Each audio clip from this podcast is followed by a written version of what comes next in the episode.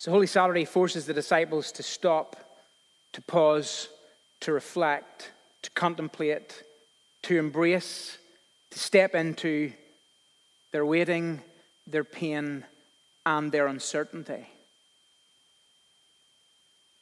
But after the Saturday comes Resurrection Sunday, and Jesus powerfully, dramatically, wonderfully, miraculously is raised to life again. And beyond that, for 40 days, he walks beside or stands beside his disciples or his followers. I wonder what those 40 days must have been like. I wonder, can you imagine that? Can you get into the story? Can you imagine what it must have been like? There's several accounts that with Jesus meeting with people. The first one we come across is he meets with Mary. We see that in John chapter 20. On day one, on Resurrection Sunday, the risen Jesus appears to Mary Magdalene. Verse 11 of John 20 says this Mary was standing outside the tomb crying. She turned to leave and saw someone standing there. It was Jesus, but she didn't recognize him. Dear woman, why are you crying? Jesus asked her. Can you sense the pain and the agony in Mary? Who are you looking for? says Jesus. She thought he was the gardener. Sir, she said, if you have taken him away, tell me where you have put him, and I will go and get him. Verse 16 Mary, Jesus said. And she turns to him and cried out, Rabboni, which is Hebrew for teacher. I love that Jesus just says one word. I love that Jesus just says her name. In her grief, Jesus stands beside Mary. In Luke chapter 24, on the same day, Resurrection Sunday, day one after Jesus is risen, Jesus appears to two men on the road to Emmaus. He has a conversation with them. He effectively tells them, gives them a history lesson. Luke 24, verse 27 says, And beginning with Moses and all the prophets, he explained to them what was said in all the scriptures concerning himself. In their confusion, in their confusion, Jesus walks with them. He talks with them. Later, he will share a meal with them and he will reveal himself to them. Again, Jesus, picture it, is standing beside these two men in their moment of greatest confusion. On that same evening, Jesus appears to 10 of his disciples that are effectively hiding in fear after the offense of Good Friday. Luke 24 36 says, Jesus says to he, his 10 disciples, Peace be with you. He says this to the same group of disciples who just three days earlier denied him, betrayed him, and deserted him, just abandoned him. At Jesus' lowest point, they run and hide for their own sake, for their own life. And Jesus turns up. Three days later, they are still hiding, probably in shame, probably in fear, because that's why they've locked themselves in this room, probably in shame and fear and Jesus says to them, Peace be with you. He doesn't rebuke them, he doesn't give them a disappointed look. He stands beside them in their moment of greatest shame and greatest fear. Thomas missed that epic disciple Jesus supernatural reunion. But seven days later, Jesus turns up again to the 11 disciples this time, and he says to Thomas the same thing he said to the disciples seven days earlier Peace be with you. And he encourages Thomas in John 20, verse 26, or sorry, 27, to put your finger here.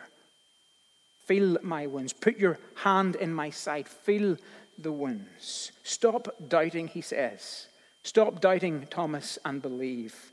Jesus, again, picture it, stands beside Thomas in this crisis of unbelief to comfort him, stands beside him. Sometime later, Jesus appears to seven of his disciples. These seven disciples are out in the Sea of Galilee and they are fishing. That's the same passage where Jesus reinstates or recommissions Peter back into ministry. Because remember what Peter did earlier on. Whenever Jesus said, Some of you are going to deny me, he says, I will never deny you. And before that night was out, he denied Jesus three times. I wonder why Peter was on the boat. It's, I'm reading between the lines here, but I wonder why he was on the boat. He used to be a fisherman. Has he decided to hang up his, I don't know, priestly garments? Made a mess, destroyed that. That's embarrassing. I denied Jesus three times. Has he given up on that and he's returning to a job that he used to do or that he's going to go back to? We're not sure. Maybe it's interesting that he might have done that. But isn't it interesting that Jesus stands beside him, has breakfast with him, and recommissions him, reinstates him back into ministry again? If you read 1 Corinthians 15, verse 6, you will note that Jesus appeared to more than 500 of the brothers and sisters. He stood beside them. And finally, in Matthew chapter 28, famously, he commissions his disciples, verse 19 Go and make disciples of all nations, baptizing them in the name of the Father, and the Son, and the Holy Spirit, and teaching them to obey everything I have commanded you. And we know how it ends. Verse 20 And surely I am with you always, even to the end of the age. So there's your 40 days. Jesus stands beside Mary in her moment of deepest grief. Jesus stands beside two men on the road to Emmaus in their confusion. Jesus stands beside the disciples in their shame and in their fear. Jesus stands beside Thomas in his crisis of faith moment. Jesus stands beside Peter when he's lost all sense of calling. Jesus stands beside 500 people to celebrate the fact that he is alive and he is risen. And Jesus stands beside his disciples and he commissions them. So you can imagine on day 40, which will later be known as Ascension Thursday or Ascension Sunday or Ascension Day, you can imagine the sense of shock when Jesus says, It's time for me to go. Can you feel the weight of that? the shock, the confusion, maybe even a sense of betrayal as Jesus leaves them. Like the disciples have just come to terms with Jesus being alive again. They've just come to terms with the fact that Jesus has been standing beside them for the last 40 days. And now Jesus said, after saying, I'm never going to leave you, after saying that, Jesus is now saying, I'm about to leave you. You imagine the shock? And so we come again to Ascension Day. Acts 1, the famous passage, it's all about the ascension. On one occasion, verse 4 says, While they were eating, while he was eating with them, he gave them this command Do not leave Jerusalem, but wait for the gift my father promised, which you have heard me speak about. But you will receive power when the Holy Spirit comes on you. And you will be my witnesses in Jerusalem and in Judea and Samaria and to the ends of the earth. And after this, he was taken up before their eyes, and a cloud hid him from their sight. If you're to read on a little bit further, you will notice in verse 15 of chapter 1 of Acts that there's 120 disciples that are left remaining. 120. But didn't we read earlier that there was 500?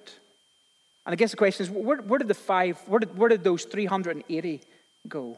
Where are they? Did they slowly back away when Jesus says, I'm going? Did they start to weigh up the, the waiting and the pain and the uncertainty and just think it's not worth it? And they just back away?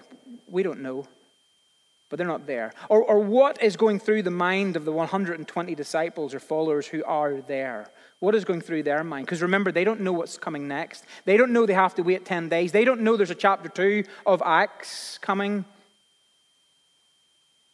What must have been going through their mind?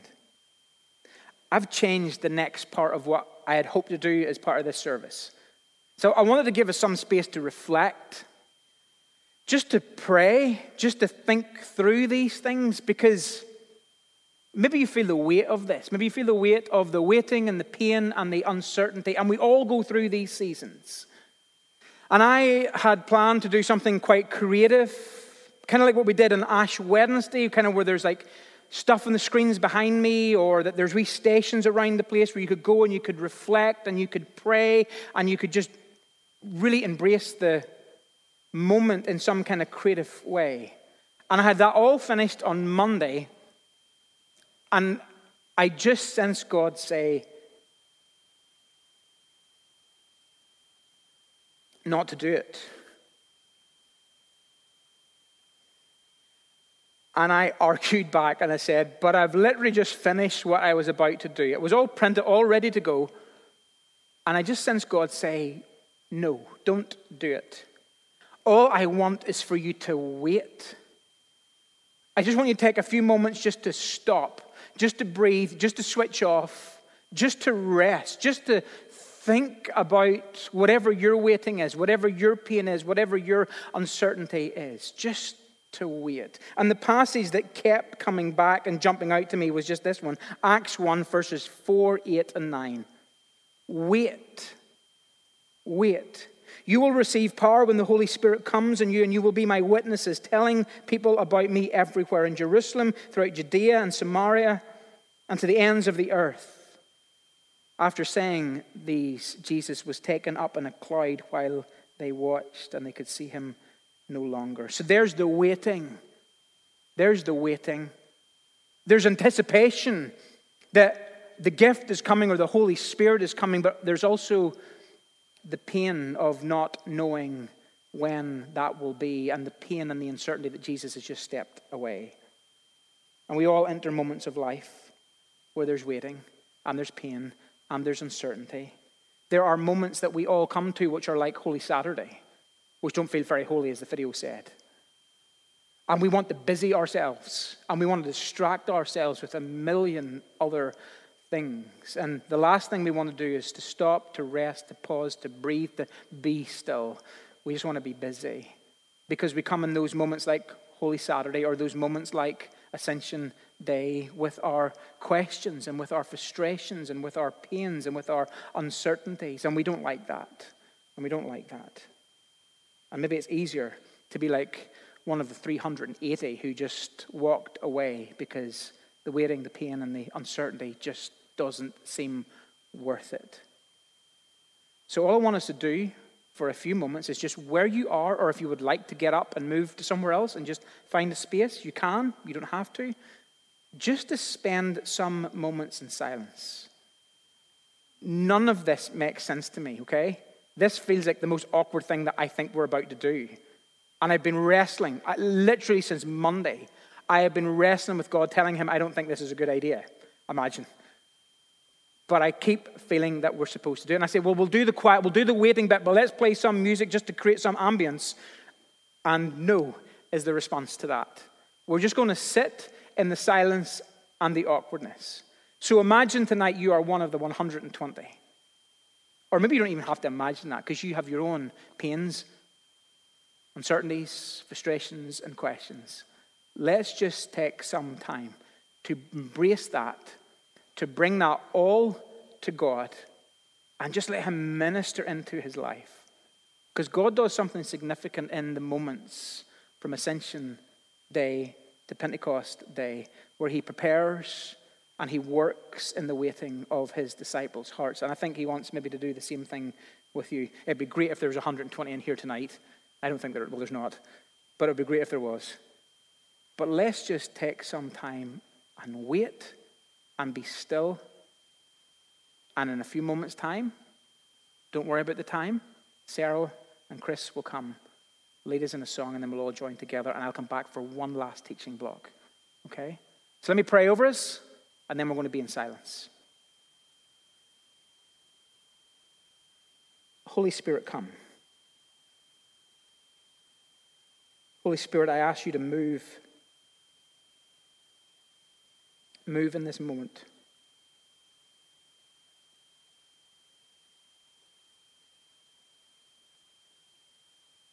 I ask that you will come and that you will still hearts and minds. Will you help us to reflect? Will you help us to bring our waiting and pain and uncertainty to you? Maybe even bring our disappointments and our frustrations and our questions to you. Like the disciples in Acts chapter 1, we enter seasons of silence and seasons where it would seem that you are not standing beside us. You are not close. You feel so, so far away. And theologically, we know that is not true, but practically, sometimes that is what we feel and that is what we experience, both practically and emotionally and physically and spiritually. God, you used those 10 days to minister to and to prepare the disciples for Pentecost. So, will you use these next few moments? Will you use these next 10 days to do the same with this church and within our lives? We ask these things in your name. Be with us in this time of silence. Amen.